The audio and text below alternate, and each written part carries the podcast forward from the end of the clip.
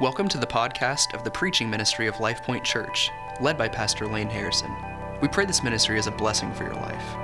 For more information about Life Point, please visit lifepointozark.com. For more information and resources from Pastor Lane, please visit mlaneharrison.com. My name is Brandon Amick. I'm one of the pastors here at Life Point. Uh, I do know most of you, know a good portion of you, but if you're new to Life Point or maybe you just don't know me, I'd like to introduce myself uh, as one of the pastors here. I um, am privileged this morning to open the Word with you uh, as we look at the beauty of endurance in the witness of disciples. The beauty of endurance in the witness of disciples. We're going to be in Matthew chapter 10 this morning. So if you want to go ahead and turn in your Bibles to Matthew chapter 10, or turn on your Bibles, however you, you do that. Matthew chapter 10. We're going to be in verses 16 through 25. We're in a series right now looking at the Messiah's mission of making disciples. We've talked a lot about what a disciple is, what a disciple does, who they are, and we're going to continue to do that this morning as we look at a disciple is someone who endures. A di- disciple is someone who endures. So let's look together in Matthew chapter 10. Beginning of verse 16, this is the word of the Lord. Behold, I am sending you out as sheep in the midst of wolves. So be wise as serpents and innocent as doves.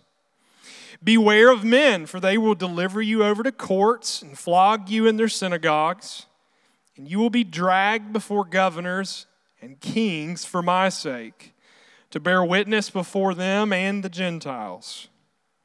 And when they deliver you over, do not be anxious of how you are to speak for what you are to say, for what you are to say will be given to you in that hour. For it is not you who speak, but the Spirit of your Father speaking through you. Brother will deliver brother over to death, and father his child, and children will rise against parents and have them put to death. And you will be hated for all, or by all for my sake, for my name's sake. But the one who endures to the end will be saved. When they persecute you in one town, flee then to the next, for truly I say to you, you will not have gone through all the towns of Israel before the Son of Man comes. A disciple is not above his teacher, nor a servant above his master.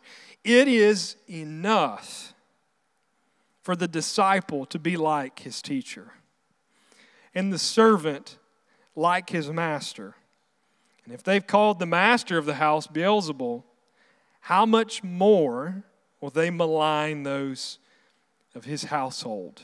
This is the word of the Lord this morning. Might we be receptive to his working by his Spirit to bring about his work through his word upon our lives this morning.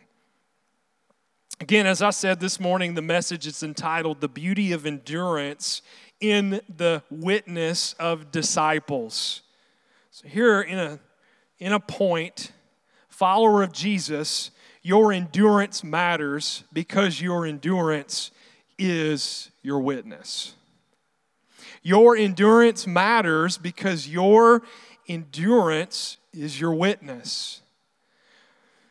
And it can be beautiful at that. And that's what Jesus is drawing our attention to this morning. So, if you're like me and you like to know where we're headed in things and kind of know the lay, know the destination, so you can enjoy the journey a little bit, that's me. Here's kind of where we're headed this morning. Here's the main point of the passage, uh, and the sermon is well out of that passage.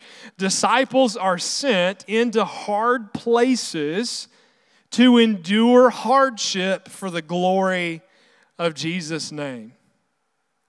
That disciples are sent into hard places to endure hardship for the glory of Jesus' name. It's going to be a light one this morning, right? Okay, it's going to be fun. So here's what Jesus is saying A disciple is a follower that endures. A, we talked about what a disciple is a disciple being a learner, accompanier of Jesus, not someone whose just head is becoming filled with knowledge, but someone who is sharing in Jesus' life by faith. They are learning to be like Jesus in their character. They're learning by Jesus' example and they're learning to live in the purpose of Jesus as well. They are accompanying Jesus in a deep communion and union with him by their faith as well. So a disciple is that, but it's a follower that then endures. Numerous times in the New Testament, Jesus prepares his followers for this reality. Endurance under resistance and affliction, then, is the call of every follower of Jesus. And so Jesus is worthy to be obeyed and followed to that end. And disciples actually abound in the shared joy of the glory of Jesus through their endurance. That's probably not too difficult for us to imagine some of the closest relationships we undoubtedly have are those that we have walked through hard things with, right? And so, if that is true, then how much more does the disciples share in the joy of the Savior in their endurance? Because they are sent to endure as Jesus endured. But before you think that is sourced in us, look again. Our, our endurance will be sourced in Jesus, as we'll see here momentarily. But this passage, or rather, when endurance is present, however, in the life of a disciple, it is truly magnificent. We'll give some examples of that in church history here momentarily. But to give a background of Matthew 10 here, what Matthew's doing, Jesus is giving some instructions to future disciples the disciples currently under Jesus would not experience the things that Jesus is describing until after his death and resurrection. So Jesus is speaking of a soon to be contemporary situation, but he's also speaking to all future disciples of, of the church history, of, of Christendom, um, to come after of the realities of what life will look like following Jesus. He's looking to a time in the future and the long term reactions to Christian mission. In mission being to make disciples of all nations. And so there are four descriptors here that Matthew gives of endurance, at least four that we see here. And I want to walk through those as we look at um, what it looks like to follow Jesus and endure hardship in hard places for the glory of Jesus. The first descriptor of endurance is found in verses 16 and 17. Endurance is something that involves preparation. It's not something we just stumble into. Endurance involves preparation. I found myself thinking more about training for endurance a lot of late. So I'll tell you a little bit of a self deprecating story because that's what us preachers do, okay? So I've been thinking a lot more about training of endurance of like I've always, I'm just kind of an antsy person. You can ask the people that I live with, it drives them crazy about 10 o'clock on Saturday. I'm like, all right, I got to get out of here. Where can I go? What can we do? I just get antsy. So I've always sort of been an active person and that kind of thing. But I used to train for intensity now, but more and more I'm, I'm seeing the value of, of training for endurance. Endurance. So that really came to bear at camp this year, youth camp. So, primarily, one of my principal um, areas of leadership here at Life Points with student ministry. So, I, uh, I, I, went to camp this summer. It was so great to be able to go there after not being able to go last year. Been going to summer camp for 15 years with students. Have loved it. God's radically done some really cool things. But here's one thing I've noticed: the amount of pill bottles I bring with me to camp has increased over the years. Okay, so endurance is something that's valuable to me right now. But here's the thing about camp this year, though. Camp this year, as if it wasn't already enough of an endurance that you have to. I'm really selling this for you future adult leaders. I just realized, Okay, it's great. But what I realize is this year, though, they added a 5K to it. Yes. So not only did I go to camp with these teenagers, but we had a 6:30 in the morning. We had a 5K on camp day two. Now, to some of you, a 5K isn't a big deal. We know, we see you, we get your social media and your Strava posts. We get it, okay? We see you, okay? But, and to some of my, our students, it was a no big deal. They were making fun of me the whole time, all right? But here's the thing I don't train to run. As a matter of fact, the Bible says the wicked man flees when no one's chasing him. It's biblical. Why do that to yourself? Okay, so I don't train to run. Two, camp itself has more than enough physical activity than you can imagine. But then, third, I've never run a race in my life. I've never run any kind of 5K or anything. So, but I'm very competitive and stubborn, okay? I do have that going for me. So, here's what I noticed. Off the start, I felt that competitive urge just kind of rise up in me. And the fast youths around me, I felt, oh, I, I can keep up with them. I've got a, i have got a long girth. I can open this up. I, I can kind of keep, keep up for a while. Then we came to that first big hill, and it all went down downhill from then, okay? So my goals quickly transitioned then from trying to go the fastest to how do I just finish this well and not be embarrassed at the end of this, okay? And so I say I tell you that story to say for one I did finish, but I didn't finish running the rate at which I started, realizing that. But I think this is an illustration of what I've learned of life in so many ways. It's and, and if you're like me, it's a lesson I have to continually learn over and over and over and over and over and over again that I've seen, even just in the time frame I've been able to live, I've seen enough people self destruct, undermine their ministries, marriages fall apart, already to know this that it is hard to finish well.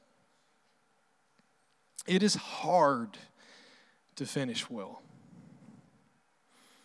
But Jesus says this it's something we have to prepare for if we're going to finish well even train for, he says. So we want to not just run well, or we want to not just run hard for a season, we want to run well to the end. So Jesus says, How do you do that? Well, first of all, he gives us this kind of wake up call. I'm sending you out as sheep in the midst of wolves. Now, that sounds like a great scenario, Jesus. Thank you. This is what I signed up for, right? Wait, what? Sheep don't, that's not exact, they're not exactly even rivals here, right? They, they're not going to go toe to toe very well, right? Jesus says, This is what I'm sending you out into. So Jesus says the disciple must be prepared to suffer. Be prepared to suffer, he says. That disciples are sent out into the world as Jesus was, and they will face the same hostilities Jesus faced. However, this is key the disciples of Jesus are not so much subject to the circumstances they find themselves in as much as they are subject to the master that sends them into them. Get that, that's key. He says, I am sending you out. Not you will find yourself in the midst of wolves as sheep. No, I am the one who, am, who is sending you into this. So their master is the sender because he has a purpose for the sent to accomplish. He has a work that he is doing in them and through them, yes, even sending them into this sort of circumstance. And what we have in the scriptures is that a disciple must endure, but, a, but endurance is something that must be learned, it must be cultivated, and it must be prepared for. It is not something we stumble into. It is not something that naturally comes about. It is not rooted in our own self effort. We will see that. You had nothing to contribute to your salvation you have at the beginning, and you will have nothing that you could possibly contribute to take your salvation away from yourself. Yet, your endurance must be cultivated, learned, and prepared for. Countless scriptures tell us this. Hebrews 10 36 is one of those. The book of James displays this for us. Jesus doesn't just tell us you've got to prepare, he tells us how to prepare. So we've gone from sheep to wolves, and now we're going to look at serpents and doves. So we got the whole zoo here. I don't. Jesus is just using all kind of animal imagery. And what is Jesus teaching us? He teaches us three ways to prepare: be wise, be innocent, and be aware. Be wise, be innocent, and be aware. Okay. Maybe your translation says to be as shrewd as a serpent. Jesus is saying to be wise here, to seek wisdom. There are entire sections of the Bible dedicated to wisdom, wisdom literature. I'm going to give you my best attempt at defining wisdom. It's a, it's, it's a fixture, particularly when students get into 11th and 12th grade years. We want to talk about what it looks like to live wisely in the world. That's what the book of Proverbs is full of, right? Here's my best attempt at describing to you what wisdom is wisdom moves the knowledge of God into the lived reality of everyday life. Wisdom is the moving of the knowledge of God into the realities of everyday life.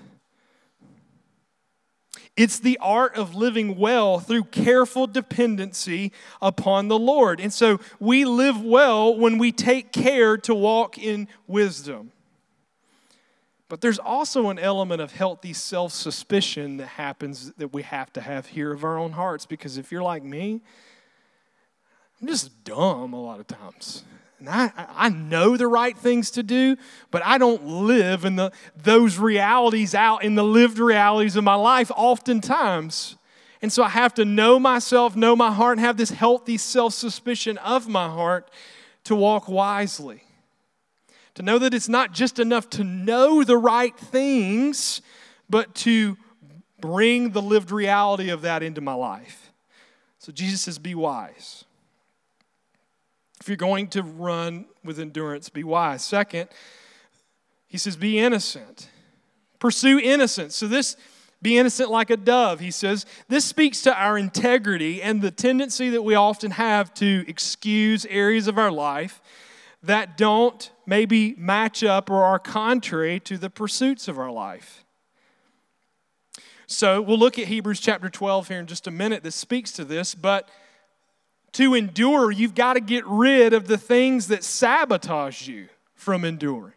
The weights you carry on you that are going to keep you from running well. Cast those things off. They need not always, if they're sinful, you have to, of course, you get rid of those. But there are some things that aren't in and of themselves sinful, but they will sabotage our life. Misplaced priorities, habits we're giving room for, perhaps that we know are contrary, and remaining seeds of rebellion in our hearts. This also speaks to caution against being belligerent in the face of opposition or persecution. Innocent as doves. What is he saying? Does that look like just like complete passivity, just let somebody run over you? Jesus says, no. No. But he says we need also not be caustic or inconsiderate but demonstrate what purity of motive looks like to a lost world. We need not be caustic or inconsiderate, but demonstrate what purity of motive looks like to a lost world. Be innocent. And then lastly, be aware. He says, pay attention. Brother, forget to pay attention sometimes. I do miss what's right in front of you. Jesus is basically saying this don't be naive. Don't be naive. Yeah, we can be naive. Jesus is basically telling them uh, there, there's, this is a generic reference to being mindful of other people. So here's what Jesus is saying It's presumptuous to always assume ill intent of people, but it's also very foolish to assume people always have good intent as well. So just be aware. Be wise, be innocent, be aware. So Jesus tells us how to prepare. Paul, the apostle, encapsulates this again for us in Romans chapter 16, verse 19, when he says, For your obedience is known to all, so I rejoice over you. But I want you to be wise as to what is good and innocent as to what is evil. Notice wisdom is the search for good here, the giving ourselves to good here. So, in response to these things, we must ask this question Are we really preparing to endure? Are we training for endurance? Are we preparing ourselves to run well and to endure? And how are we doing this in living wisely, being innocent of evil, and walking with an awareness? That's the first descriptor here of, of endurance is we have to prepare. The second is that endurance is a testimony of light in dark places. Persecution, which comes for the name of Christ, has as its goal with our sovereign Lord the witness of Christ among, look at what he says the glory of, of Christ among kings, governments, and those who do not know the name of Christ. So, just as we said, you are not subject to the circumstances you find yourself as much as you find yourself subject to the sender of the one sending you into those circumstances. Look at this. This is awesome. The very thing set up to resist Christ furthers the spread of his glory among those who don't know him the things that are set up in opposition to the gospel wind up serving the advancement of the gospel. That's glorious. And we see it time and time and time again in church history. I've been particularly encouraged by a biographical kind of sketch of a, of a, a man who embodies this reality well, I think. His name was Charles Simeon. He he was a contemporary, you might recognize some of these names. He was a contemporary of John Newton, think Amazing Grace, uh, William Wilberforce, and William Cowper. Uh, he began serving as vicar or pastor of Trinity Church in Cambridge in November of 1782, and he wound up serving that church for 54 years. That's a feat in and of itself but especially when you realize what his first 12 years was like. His first 12 years there were full of incredible misunderstanding and opposition. You see, Cambridge University was a university town that was greatly resistant to biblical preaching and evangelicalism as a movement during those days. So often he was the object of open insults from both students as well as cold contempt from his colleagues. Just to name a few of these things he endured, his sermons were regularly interrupted by opposers who would mock him. Thank you for not doing that, at least yet. Okay? You're still paying attention. I love that. All right. Once a group of undergraduate students gathered outside his church to assault him physically after he preached his message. Can you imagine? He struggled through a debilitating sickness from the age of 47 to 60. God miraculously removed that. He was unable to speak at times. Many times his sermons would uh, just kind of drop off into a whisper. Great fatigue and weakness plagued him during those seasons, but God miraculously again removed it at age 60, and he served the remainder of his ministry there. He was celibate his entire life and knew what it was like to feel so alone that in his biography it's recorded that he was surprised one day when a colleague ventured to walk across campus with him for 15 minutes because nobody would ever venture to do that. And at one point, at the height of, his of this opposition, the congregants opposed him so much they locked their pews. We'll talk about what that means here in a minute. They locked their pews and stayed away from the services, the worship gathering, and forced him to preach to a room of people standing only in the aisles. And in, so, see, in those days, the pews of the church had personal assignments to the parishioners, and they would have locking doors on each end, which the parishioners would have uh, access to. Sounds like a great idea, right? Yeah, I know, me too. But basically, they locked these doors so no one else could occupy the pews, and then they stayed home. And when people began to attend more frequently, he, out of his own resources, Simeon set up seats in the corners and in any space he could find. Those same parishioners snuck in and they took all of the chairs and threw them out into the lawn. For 12 years, he tried to visit some of these parishioners and they wouldn't even come to the door, we're told.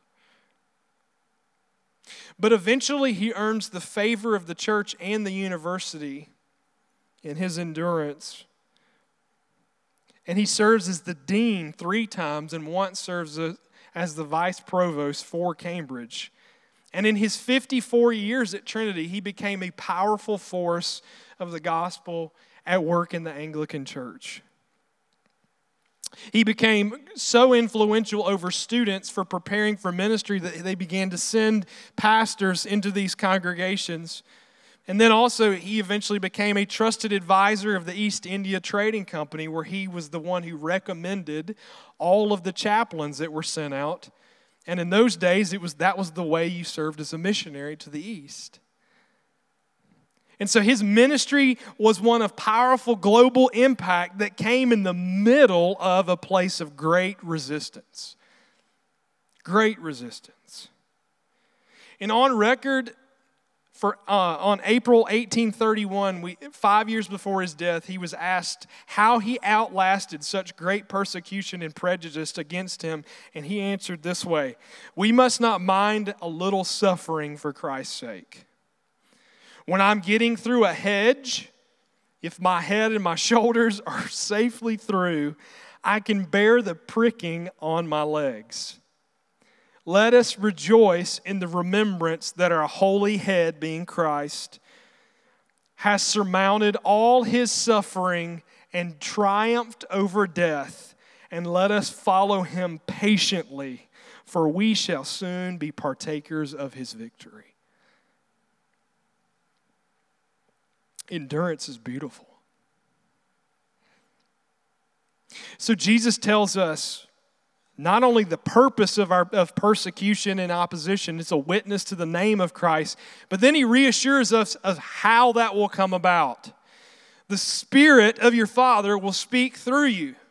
So, not only is God orchestrating and using the very places of resistance for the gospel, but He's using them for opportunity to speak the name of Jesus, the gospel of Jesus, through willing vessels in those very places of resistance. And so in Jesus, he's giving us this theology of suffering and difficulty. That in the very places where we find ourselves encountering the most friction, perhaps, the most resi- resistance to the gospel, may very well work to advance the gospel as long as we are willing vessels of the Spirit of God at work in us.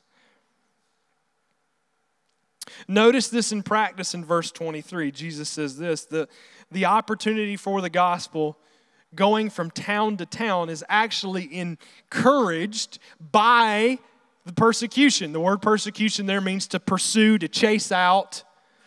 And so he says, actually, that persecution will drive the gospel from town to town to town. So the chasing pursuit of opposition then actually move the gospel from place to place. So, listen to how Revelation 14 says this. Here is the call for the endurance of the saints, those who keep the commandments of God and their faith in Jesus. Friends, if we are disciples of Jesus, we are called to endure in our faith.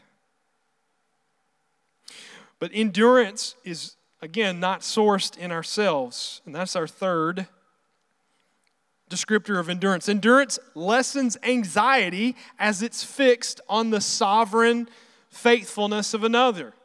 Endurance is not fixed in us. It lessens anxiety even as it is fixed in sovereign faithfulness. So Jesus says, don't be deceived. Don't think that your, your endurance is something that is strictly coming from yourself, but it's coming from, from me. Jesus says, don't be anxious about what you're to say or to speak. It will be given to you in that hour. It is not you who speak, but the Spirit of your Father speaking through you. So Jesus confronts this idea that maybe our preparation is centered on our own strength instead of the power of the Spirit. Jesus says, No. Prepare yourselves for the realities of persecution. But more than that, be ready and expectant for the Holy Spirit to work in you through them. Prepare for the realities of opposition. But more than that, Prepare by being ready and expectant for the Holy Spirit to work in and through you. And then he says, even familial resistances will, will come about, that there will be betrayal that comes to the disciple, even from within his own family. But look here, the gospel, he says, shows, he shows us here, means even more than family. Because it's bound up in the fidelity of a good God who calls us into his household Notice the goodness of the gospel here. It's even willing, it's even more valuable than family. So, displayed in the Bible, the righteous wait on God by looking to Him and relying on Him in distress and opposition. And this waiting endurance has as its focus not human strength, not our strength, but the faithfulness of God.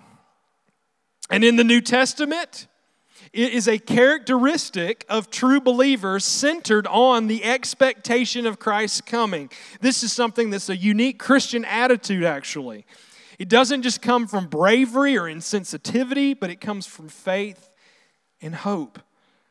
And so, look at how this expresses itself in our attitude. This attitude displays endurance both actively and passively.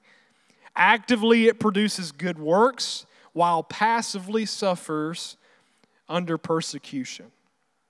The pious waiting for Jesus is the heartbeat of the Christian community. So let me ask this question in response, this is what it asks of us, friends. Are you seeing your own endurance of hardship? Are you seeing your own endurance of a particular persecution, even? as the means of witness where you are. The means of witness where you are. The fourth descriptor of endurance we have is found in verses 22 and then verses 24 through 25. Jesus says this All of this opposition is due to one thing, and that is my name. It's my name. So again, you don't have to be caustic. You don't have to, you know, be belligerent in this because you've got enough conflict as is bound up in Jesus. That's the source of the opposition. And he says, It's because of my name. So, what's in a name? What's in a name? Some sort of a nerd of names at times. Uh, my southern heritage might kind of play into this as well. We, we sought to intentionally name our daughters after people in our family line. It's kind of a tradition as well. So you got to name your kid after your great great grandmother and, you know, all of those kind of things. So you try to retain that and carry that heritage uh, into that. And so both, uh, uh, both of my girls carry the legacy of names tied to our family and to our faith. But my name almost seems providential in and of itself. So, again, self deprecation a little here, okay? But it's hilarious. Providence sometimes is. Because I think it just shows God's sense of humor maybe in this as well. So, when you look at my name, my name, the best I could, I could muster, my first name, it has no it has no ties to our family history. Okay, I'll get that out of the way. My name Brandon I have been told means this. You ready? It's, it's, it's beautiful, right? It means hill of broom straw. Okay? Hill of broom, that's the best I can find on it. Hill of broom straw. Who thought to name someone after a hill of broom straw? I don't know. I don't know where this comes from. Okay, but I guess you need broom straw to make brooms. Who knows? I don't I don't know. So you've got hill of broom straw. But then Joseph, being my middle name, is a Hebrew name, which I know what it means. It means added to. And then my family, and I've also found this to be true in some of the like ancestry.com stuff. Okay, but you still have to kind of take this with a grain of salt because you hear it from your family. I've told my last name, Amick, is, has German origins, which means house of strength.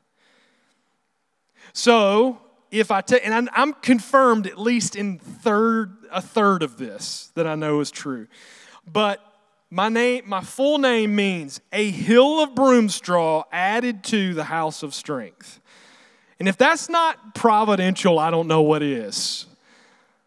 Because truly, if I can do anything to add to God's house, it would be my joy. But it's also a sign of my humility. It's like, hey, you're just a hill of broom straw. But if the Spirit works through you, can do much. But names had meaning. I don't know if mine has meaning. I don't know. I think it's funny. But a name is inseparable with a person. It was inseparable. It, it, inseparable with their person, their memory, their essence. To bear the name of Jesus then was to have relationship with him and allegiance to him. The fullness of his being and work is seen in his name. It expresses his humanity, his divinity, and his mission to save people from their sins. Matthew's actually already told this in the first chapter of his, his account. Matthew chapter 1, verses 21 to 23 says this She will bear a son, and you shall call his name Jesus, for he will save his people from their sins. All of this took place to fulfill what the Lord had promised by the prophet Behold, the virgin will conceive and bear a son, and they shall call his name Emmanuel, which means God with us. It's Matthew 1 21 to 23. So, believers in the name of Jesus can act upon the commissioning of the commission on its commission and its power as it stands for Jesus' presence and his authority. So, the name of Jesus is the basis of the theme of the proclamation of the mission of God, because in the name of Jesus, the mission of God is bound up. God saves by Jesus. God is redeeming the world from brokenness and sin through Jesus. And so, this is the name which marks all disciples the name of Jesus. So disciples endure because Jesus is enough.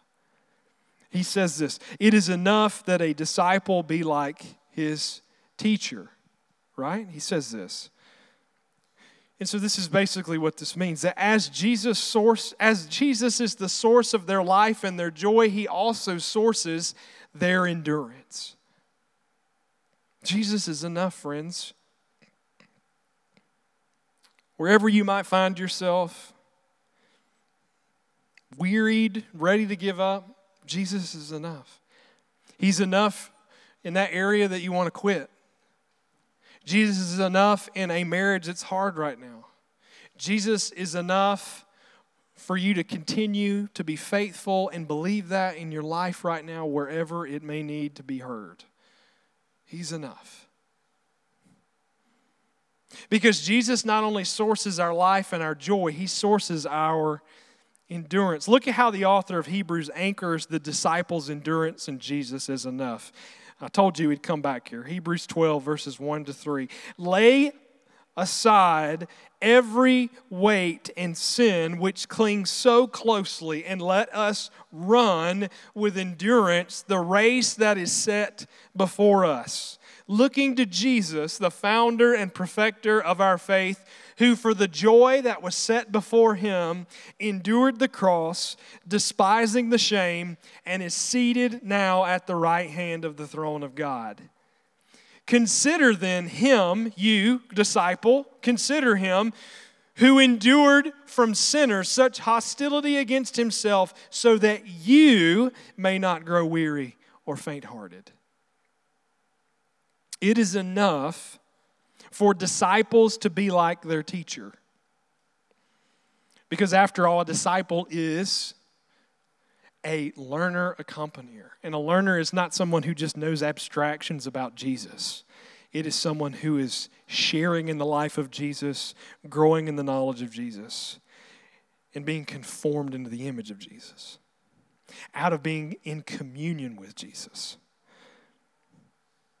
Because that's their purpose, after all, to learn and to become like Jesus and to share in his salvation and his fate, which, friends, is glory.